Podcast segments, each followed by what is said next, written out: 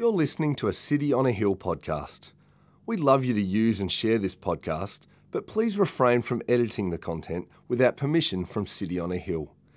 If you'd like to know more about our church, or if you'd like to donate to the work of City on a Hill, please visit cityonahill.com.au.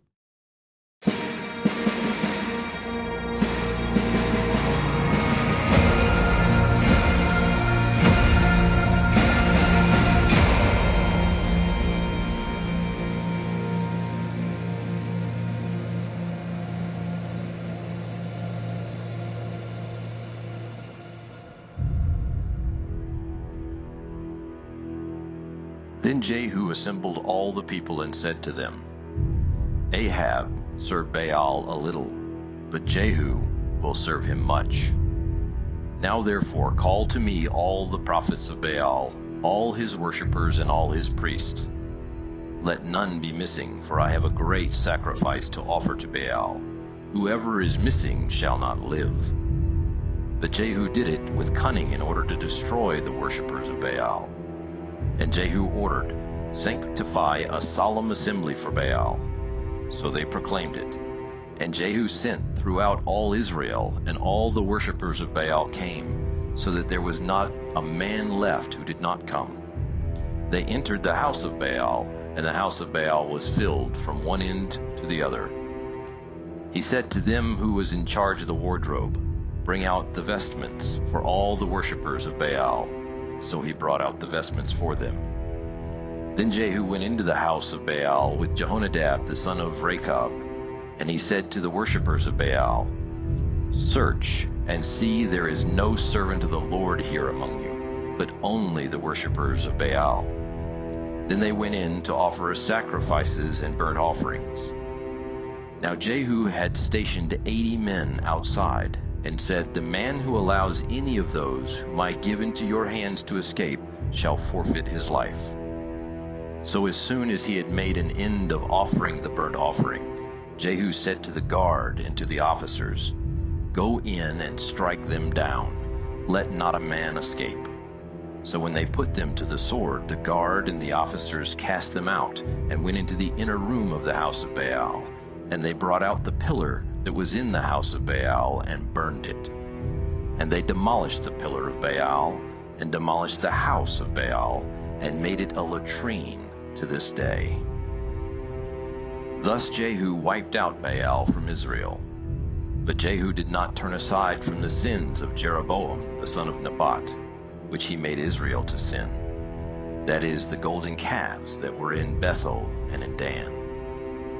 And the Lord said to Jehu, Because you have done well in carrying out what is right in my eyes, and have done to the house of Ahab according to all that was in my heart, your sons of the fourth generation shall sit on the throne of Israel.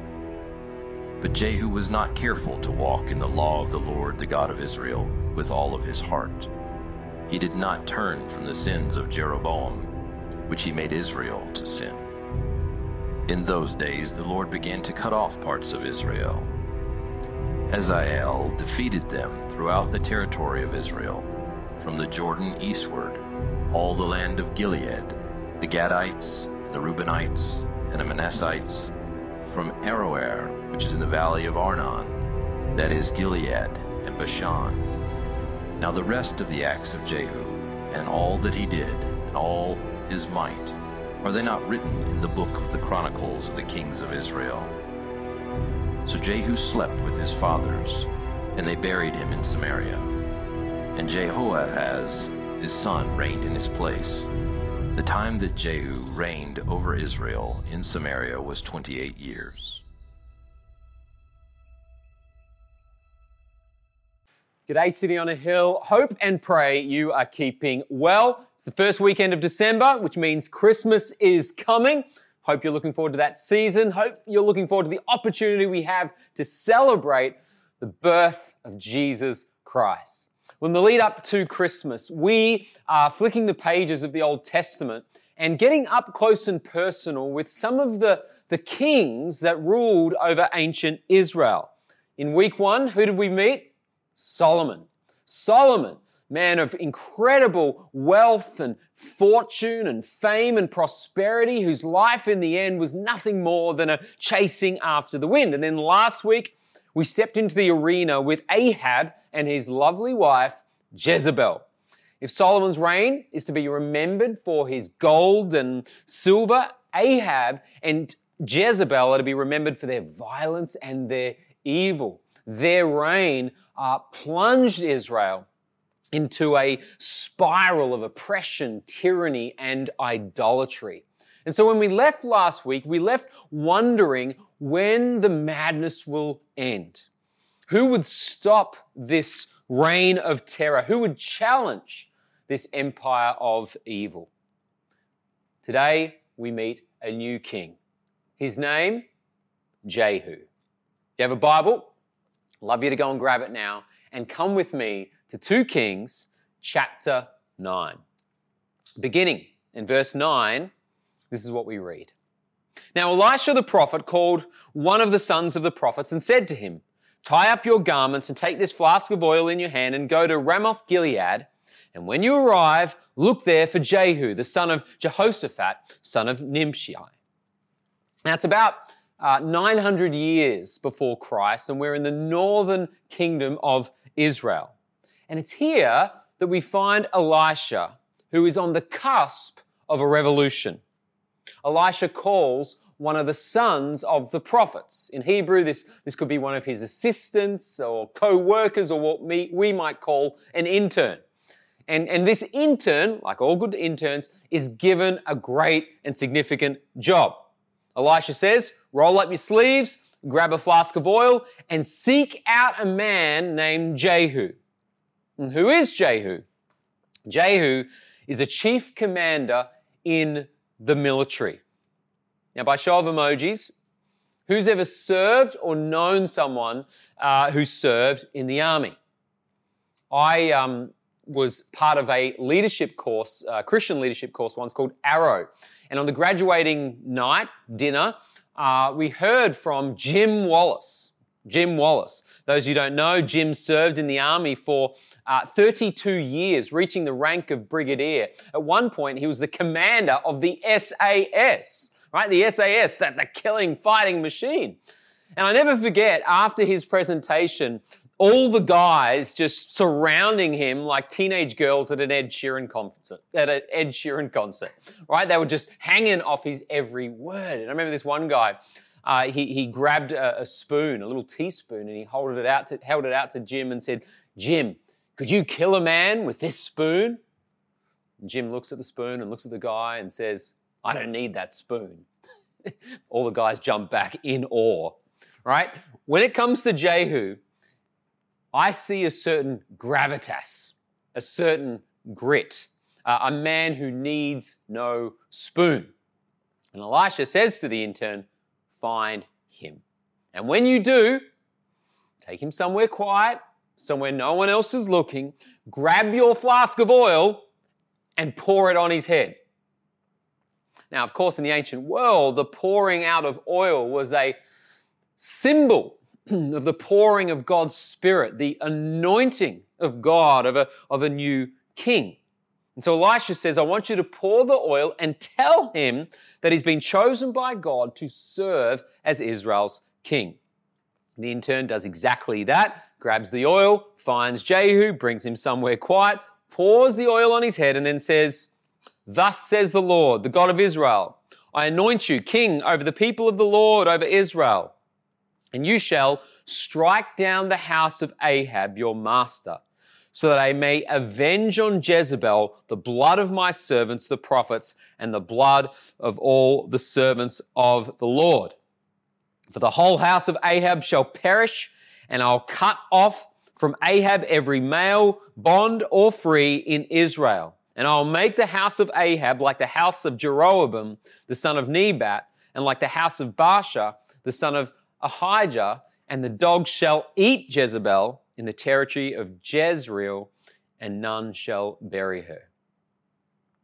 Now, if you missed last week, Ahab King Ahab was a nasty piece of work. In fact, he is described as the king who had done more evil than any other king before him. And his evil and the evil of his wife Jezebel was evident not only in the punishment and cruelty they inflicted on the poor and the powerless, but the way they uh, exchanged worship for the one true God to then bow down to the idols and pagan gods of their surrounding culture.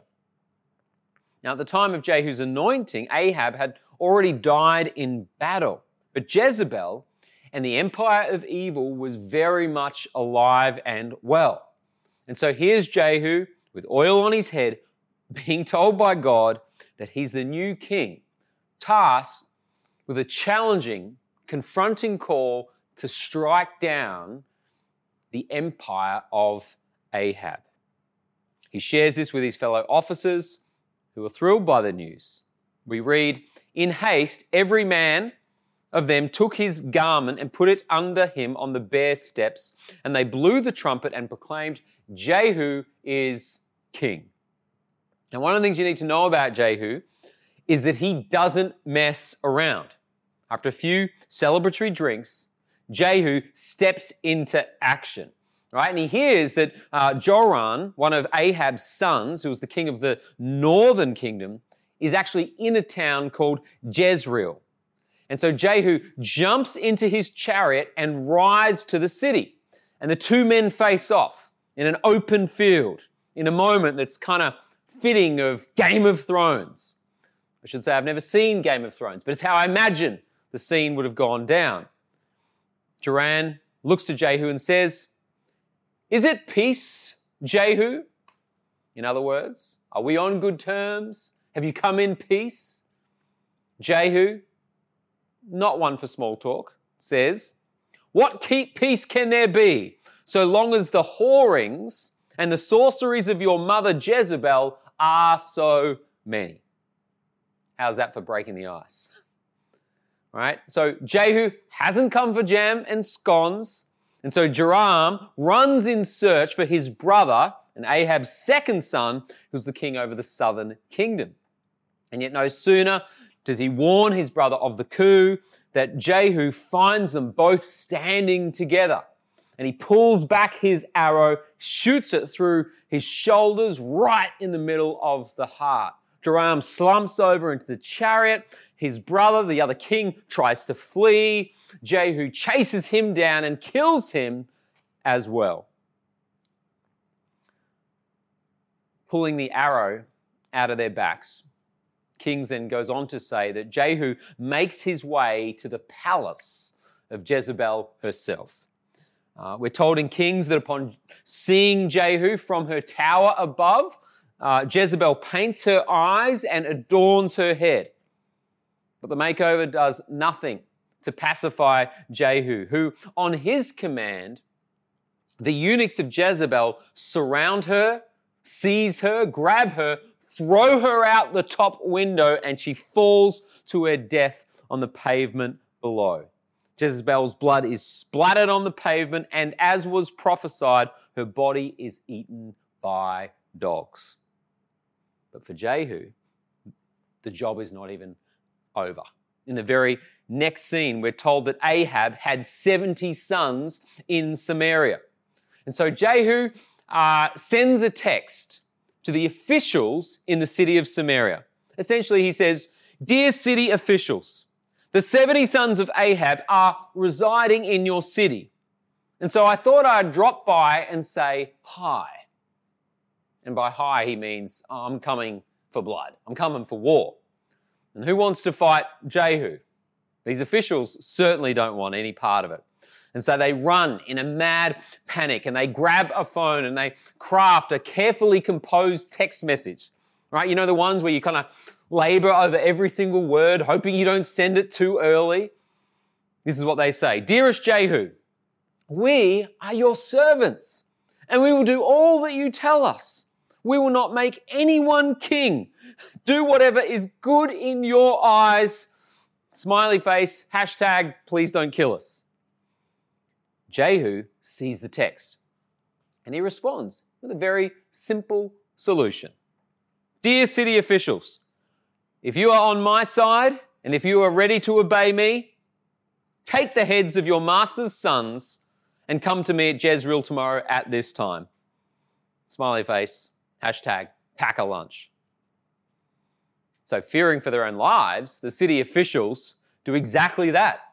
They slaughter the 70 sons, putting each of their heads in a basket. And they meet Jehu at Jezreel. And this, I, I, got to tell you, leads to a very uh, confusing slash bizarre moment. Um, standing before the officials, the city leaders in Samaria, who, by the way, are holding the heads of the 70 sons in picnic baskets, Jehu says, You are innocent of your king's death. I am the one responsible for this coup and responsible for his death, right? But no sooner does he take responsibility for the murder of the king that he points to the heads of the 70 sons with bewilderment. He says, It was I who conspired against my master and killed him, but who struck down all these? In other words, I killed the king, but who cut the heads of the 70 sons? Now, at this point, you're probably scratching your head. I mean, what's going on here? Is, is Jehu just messing around, playing a, a mind game with them? Or could it be that somehow something got lost in translation? Right? In the ancient world, the head of a family was usually the father or the carer or the guardian of children. Could it be that when Jehu said, Bring the head, the heads of the 70 sons, he was talking about their guardians? Talking about those who were charged to look after the 70 boys. And of course, that's not how the city officials read the text. In any event, Jehu acknowledges that their death and the death of all in Ahab's family was in fulfillment of the prophecy given to the Lord's servant Elijah. And so we read Jehu struck down all who remained in the house of Ahab in Jezreel, all his great men and his close friends and his priests, until he left him none remaining. Of course, you'll remember that Jehu's mission was not only bringing, about bringing down Ahab's uh, empire, it was also about tearing down the idols, the false idols, the worship of Baal. Right? And so, towards the, the end of the chapter, Jehu calls for a special night of worship, a huge celebration in honor of their pagan king Baal. Apparently, he put up flyers all over Israel. There's going to be singing and dancing. There's going to be jumping castle and confetti machines, and there's going to be merchandise for Baal. All your favorite merchandise, 10% off, whatever. There's going to be wristbands and t shirts and funny hats. You can get it all at this very special night of worship for Baal right? And the priests and the prophets are frothing over this. This is amazing. We're going to worship Baal. And all through Israel, near and far, people came with their banners and musical instruments ready to worship Baal. And once they got into the temple of Baal, what does Jehu do? You guessed it. He kills them all, right? The entire, uh, all who were worshiping Baal are put to death. And not only that, look at what the soldiers do in the very next moment. Verse 26 they brought out the pillar that was in the house of Baal and burned it, and they demolished the pillar of Baal and demolished the house of Baal and made it a latrine to this day. The great idol of Baal was turned into a public toilet just to remind Israel of the true place of idolatry. And thus, in the closing credits, we're told Jehu wiped out Baal from Israel. Now, at this point, you might be scratching your head and asking, why is it that Jehu didn't turn up in my kid's Bible? Why is it we haven't heard a song from Colin Buchanan about the 70 heads in picnic baskets or the God who became a toilet? It's a fair question. Because if I can be real with you, in all my years as a Christian, I have never once heard a sermon or a song or a Bible study or a devotion about Jehu. And I think I know why. All right, if we're honest, Jehu's story is messy, it's bloody, uh, it's violent, there's murder, there's death. It's basically Squid Game for Christians. So, what do you do with this? How is a story like Jehu, King Jehu, Jehu, supposed to equip us and encourage us? Was I took this to the Lord in prayer, as I've been reading on this and reflecting on this and journaling on this, um, I want to share just two observations. For example, number one, the story of Jehu, it does remind me that God is not indifferent when it comes to evil and oppression and idolatry. God's not indifferent, right? The sword of Jehu is confronting, isn't it? It's, it's, it's hard to, to reconcile all that violence with the, the love of God. But I've come to realize that the blood of this revolution must be seen in light of the tyranny that was plaguing God's people. Ahab's reign, like, let's not sugarcoat this, it was evil, it was horrendous. Jezebel, ruthless. And not only did they build their empire on blood and oppressing the poor and brutalizing the powerless, they exchanged the worship of God for a lie. And in many ways, Baal was the perfect God for Jezebel and Ahab because, in many ways, Baal was just a projection of their own lust and sin. You know, if you flick through the history books, you'll see that, that Baal, you know, of course, was this fertility god and this god of thunder, was also a god that just rubber stamped sexual promiscuity. Right? So you get these stories of temple prostitutes and mass orgies and all this other kind of degrading stuff. Then think about the sacrifices, right? In the ancient world, the gods required you to sacrifice. And so if you wanted to win their favor, you had to sacrifice something important, right? Well, when you've got no value for life and law resides in the mind of man, you then get these terrible stories of men sacrificing, literally sacrificing their own children, right? They were killing people. It's horrendous, all in the name of worship. Okay, so what are you going to do with that? In our day, let's be honest, we idolize tolerance.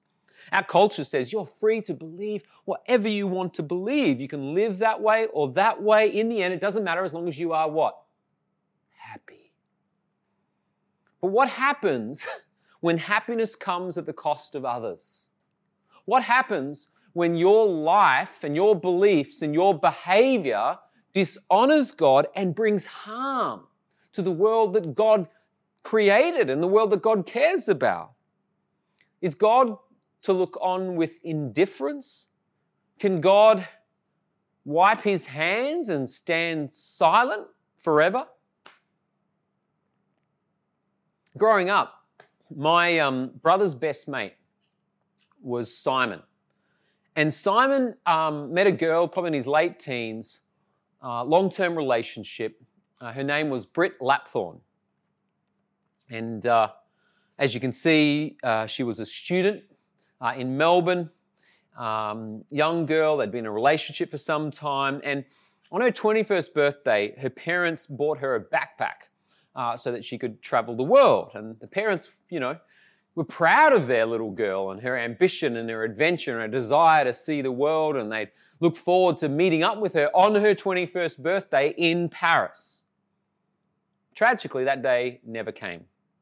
Britt was last seen in a nightclub in Croatia. Um, days later, Britt's remains were found by fishermen in the water off the coast of Dubrovnik. And it's, a, it's believed her body was dumped in the sea way down in the hours after she disappeared.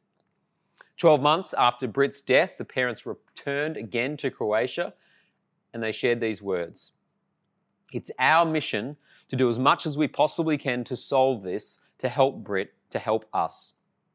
One of the reasons we're here again is because as parents, we have to know what happened to Britt that night and why it happened and how it happened. And then they added, listen in, in all honesty, we never expect an outcome. We are firmly of the belief that nobody will ever be brought to justice. But we are not going to stop. We can't stop. Now, it's in moments like that that remind me, that remind us all that our world needs justice. And I'm convinced that our longing for justice exists because we've been made in the image and likeness of God. God is grieved by evil. The ungodliness and arrogance of this world and its idolatry fills up his righteous anger. And God is committed to seeing its end. In the story of Jehu, God demonstrates to us all that He will not stand in silence. He will not ignore the terror and tyranny of evil. God may not execute judgment in the same way He did in Kings, but you only need to peek into the window of revelation to know that a day is coming where the ultimate and final judgment will arrive just as Jehu brought down the house of Ahab. So we who are in Christ look forward to the day that God will throw evil out from the palace of her power. Have you been afflicted by evil? Have you been deceived by the emptiness of idolatry? Have you been weighed down by the darkness of this world? The story of Jehu speaks of God's justice and it declares our hope. But you know what else? In the story of Jehu, I'm challenged that in the face of evil, God is calling us to step up and take action. You see, one of the observations I have is that Christians, like me, can be really big when it comes to our words. We're big on what we know, big on what we say, big on what we believe. And there's something right to that. You know, salvation is not by works, but by faith. And it occurs to me that sometimes we can be so vocal about the centrality of our faith and what we believe that we reduce Christianity to nothing more than an intellectual exercise.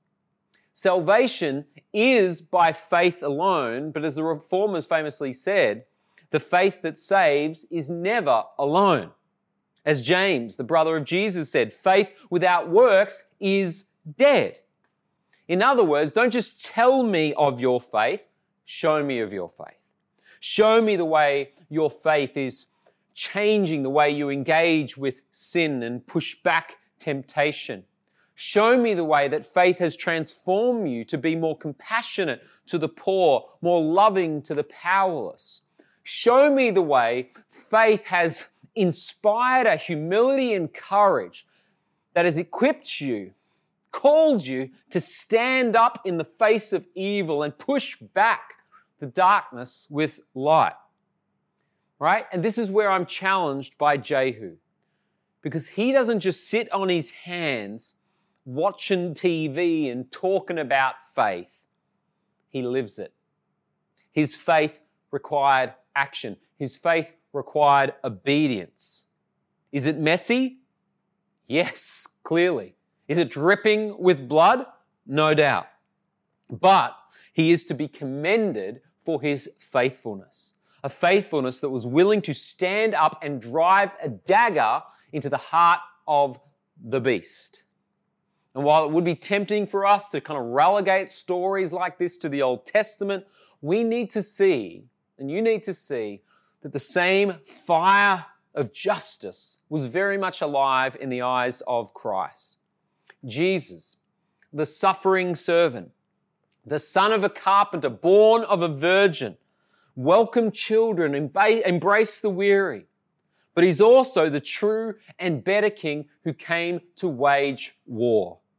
In the Bible, we see Jesus confronting the religious hypocrites and calling out their evil.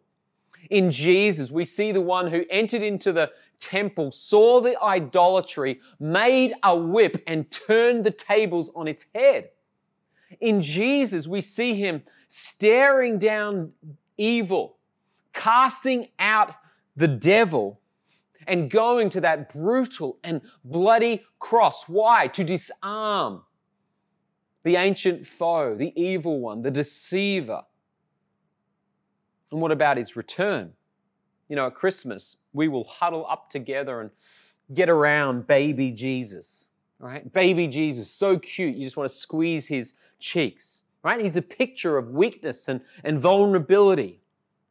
But this is not the Jesus you will see on his return. He will not come back on a donkey. The Bible says that when he returns, he's coming riding a white horse. His eyes will be like flames of fire.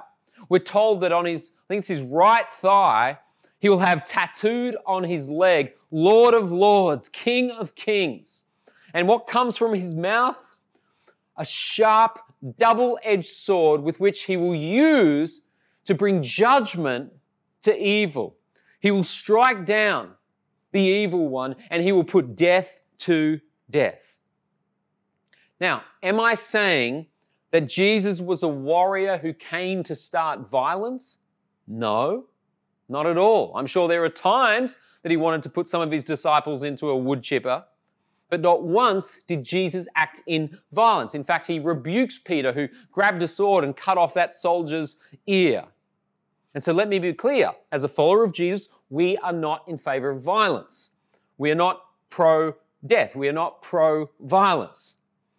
But does that mean Christians should sit on the sidelines watching as evil runs amok?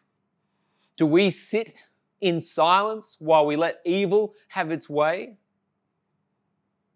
Heck no. In Christ, you, me, together, we are called to make a stand. You are called to run the race and what? Fight the fight. A few weeks ago, I posted this pic on Facebook. Um, I was 14 years of age at the time uh, with my dad. We're at a gym uh, on the Gold Coast, uh, hot days, uh, times at the beach. And, and my dad was, uh, still is really, incredibly strong. You know, as a child, little kid, I just still remember thinking how strong he was. And I used to swing off his arms. He was huge to me. And I used to love hearing his many stories of, you know, adventures in the world and the many different fights he used to get in and out of. He actually trained with one of Australia's greatest boxers. And I recall many times my dad would kind of teach my brother and I how to hold our stance and how to throw a left and a right and a left right? And, and, and nothing I've kind of enjoyed and felt terrified by more was like just sparring in the, in the lounge room with my dad. Even now, and I don't know, he's like, he's getting on in years. Even now, I find it intimidating. Uh, now, I, aside from the odd scuffle at high school, and there were a few of those, I never had the opportunity to enter the ring and, and fight a, a proper fight. But but looking back, I can see how the training that my dad did with me and my brother built a certain resolve and strength uh, that, that equipped me to be the person I am today. I'd like to think that I could defend myself. I'd like to think that I could step up uh, when the moment came. But of course, as a believer, I'm reminded that our fight, the real fight, the true fight, uh, is not against flesh and blood. No, what, what does uh, Peter say? Or is it Paul? One of those guys. We, our fight is not against flesh and blood, it's against the powers and principalities that reign and rule over this dark and evil world. Right? That's the ring we are called to enter. That's the fight you have to take on. And I share this because it appears to me we're living in this time where more and more Christians are getting caught in the crossfire of political debate and political division. Christians are fighting with the world. Christians are fighting with the church. Christians are fighting with each other. And there's nothing wrong with raising your voice. This is a democracy, and expressing what you think is best is all part of living in this world. But in the midst of this, I am praying for you and for me and for our church that we would know where the true battle is. I'm praying that we would know where the real fight is. And in this, I'm praying that you'd know who you are and what it is that God has given you. Remember what Paul said? He says, Take up the shield of faith with which you can extinguish all the flaming arrows of the evil one. Take the helmet of salvation and what? The sword of the Spirit, which is the word of God. God sends you into battle, but He armors His church. He gifts us with a shield to defend those fiery arrows, a helmet of salvation. And then He says, Take this, a sword. Not a sword like Jehu, a far greater sword, the sword of the Spirit, which is the Word of God. The Word of God is, is not just a, a lamp for our feet, it's a sword to drive a dagger into the heart of the evil one. It's a sword to, to tear down his lies, a sword to expose the futility of idols and point people to something far greater. The problem is that many Christians today are not taking hold of the sword, but instead strolling around with a butter knife. A butter knife is the person who rarely looks at their Bible. A butter knife is the person who doesn't grapple with the deep truths of Scripture. A butter knife is the person who says they don't have time for the Bible, but can then tell you the top five shows trending on Netflix. R.C. Sproul said, I think the greatest weakness in the church today is that almost no one believes that God invests his power in the Bible. Everyone is looking for power in a program, in a methodology, in a technique, in anything and everything but that in which God has placed it, his word. He alone has the power to change lives for eternity, and that power is focused on the scriptures. City on a hill this is how we step up. This is how we take action. As you think about your life, I want you to consider what it would mean to take a hold of the sword and use it for good. What would it look like for you to not just hear God's word, but to obey it? Maybe there's a commitment here to get alongside a friend who is succumbing to lies and defeat. And you're going to walk alongside them and reject those lies and help them understand the truth and the promises of God. Maybe there's a call here for parents to be proactive when it comes to the raising of your children. As a father, I find it challenging at times to open up God's word and to declare the gospel to my children. And yet I'm trusting in faith that those seeds, that God's word wouldn't return empty. Maybe there's a call for you who are students to stand up in your university and to cast a, a better and true worldview. Instead of following the crowd, stand up and declare something, a better story. Maybe there's a call for business leaders here. Instead of turning a blind eye to unjust practices and bullying in the workplace, you hold out the truth of God and push back the darkness with light. Maybe there's a call for our artists and songwriters to create art and pen songs that speak into the questions of our day and call people to a much better story. And maybe there's a call for us all to find someone in our life right now who doesn't yet know Jesus and to pray for them, to love them, to serve them, to declare the truth, the beauty, the relevance of Jesus. On this side of heaven, there is no shortage of opportunity. You are called to run the race. You are called to enter the arena. You are called in Christ to fight the good fight. But as you do that, there's one uh, brief, final, but crucial point to close with. Look at how the story ends in Kings. This is what we're told. Jehu wiped out Baal from Israel, but Jehu did not turn aside from the sins of Jeroboam, the son of Nebat, which he made Israel to sin, that is, the golden calves that were in Bethel and in Dan. And the Lord said to Jehu, Because you have done well in carrying out what is right in my eyes, and have done to the house of Ahab according to all that was in my heart, your sons of the fourth generation shall sit on the throne of Israel. But Jehu was not careful to walk in the law of the Lord, the God of Israel, with all his heart. He did not turn from the sins of Jeroboam, which he made Israel to sin. Jehu had all the religious trappings a man of strength, religious zeal, a man who wasn't afraid to charge the hill, to enter into the arena. But like so many kings before him and many kings after, there was an inner battle he was not prepared to face. While condemning the sins of Israel, he himself was harboring his own sin. While judging the altar of Baal, he himself was bowing down to his own God. While waging war on others, he made peace with his own sin. City on a Hill, this is what makes Jesus so remarkable. Because in Jesus, we meet the first and only righteous King. Jesus took on evil, but did so with good. Jesus pushed back darkness, but he burned his way through with light.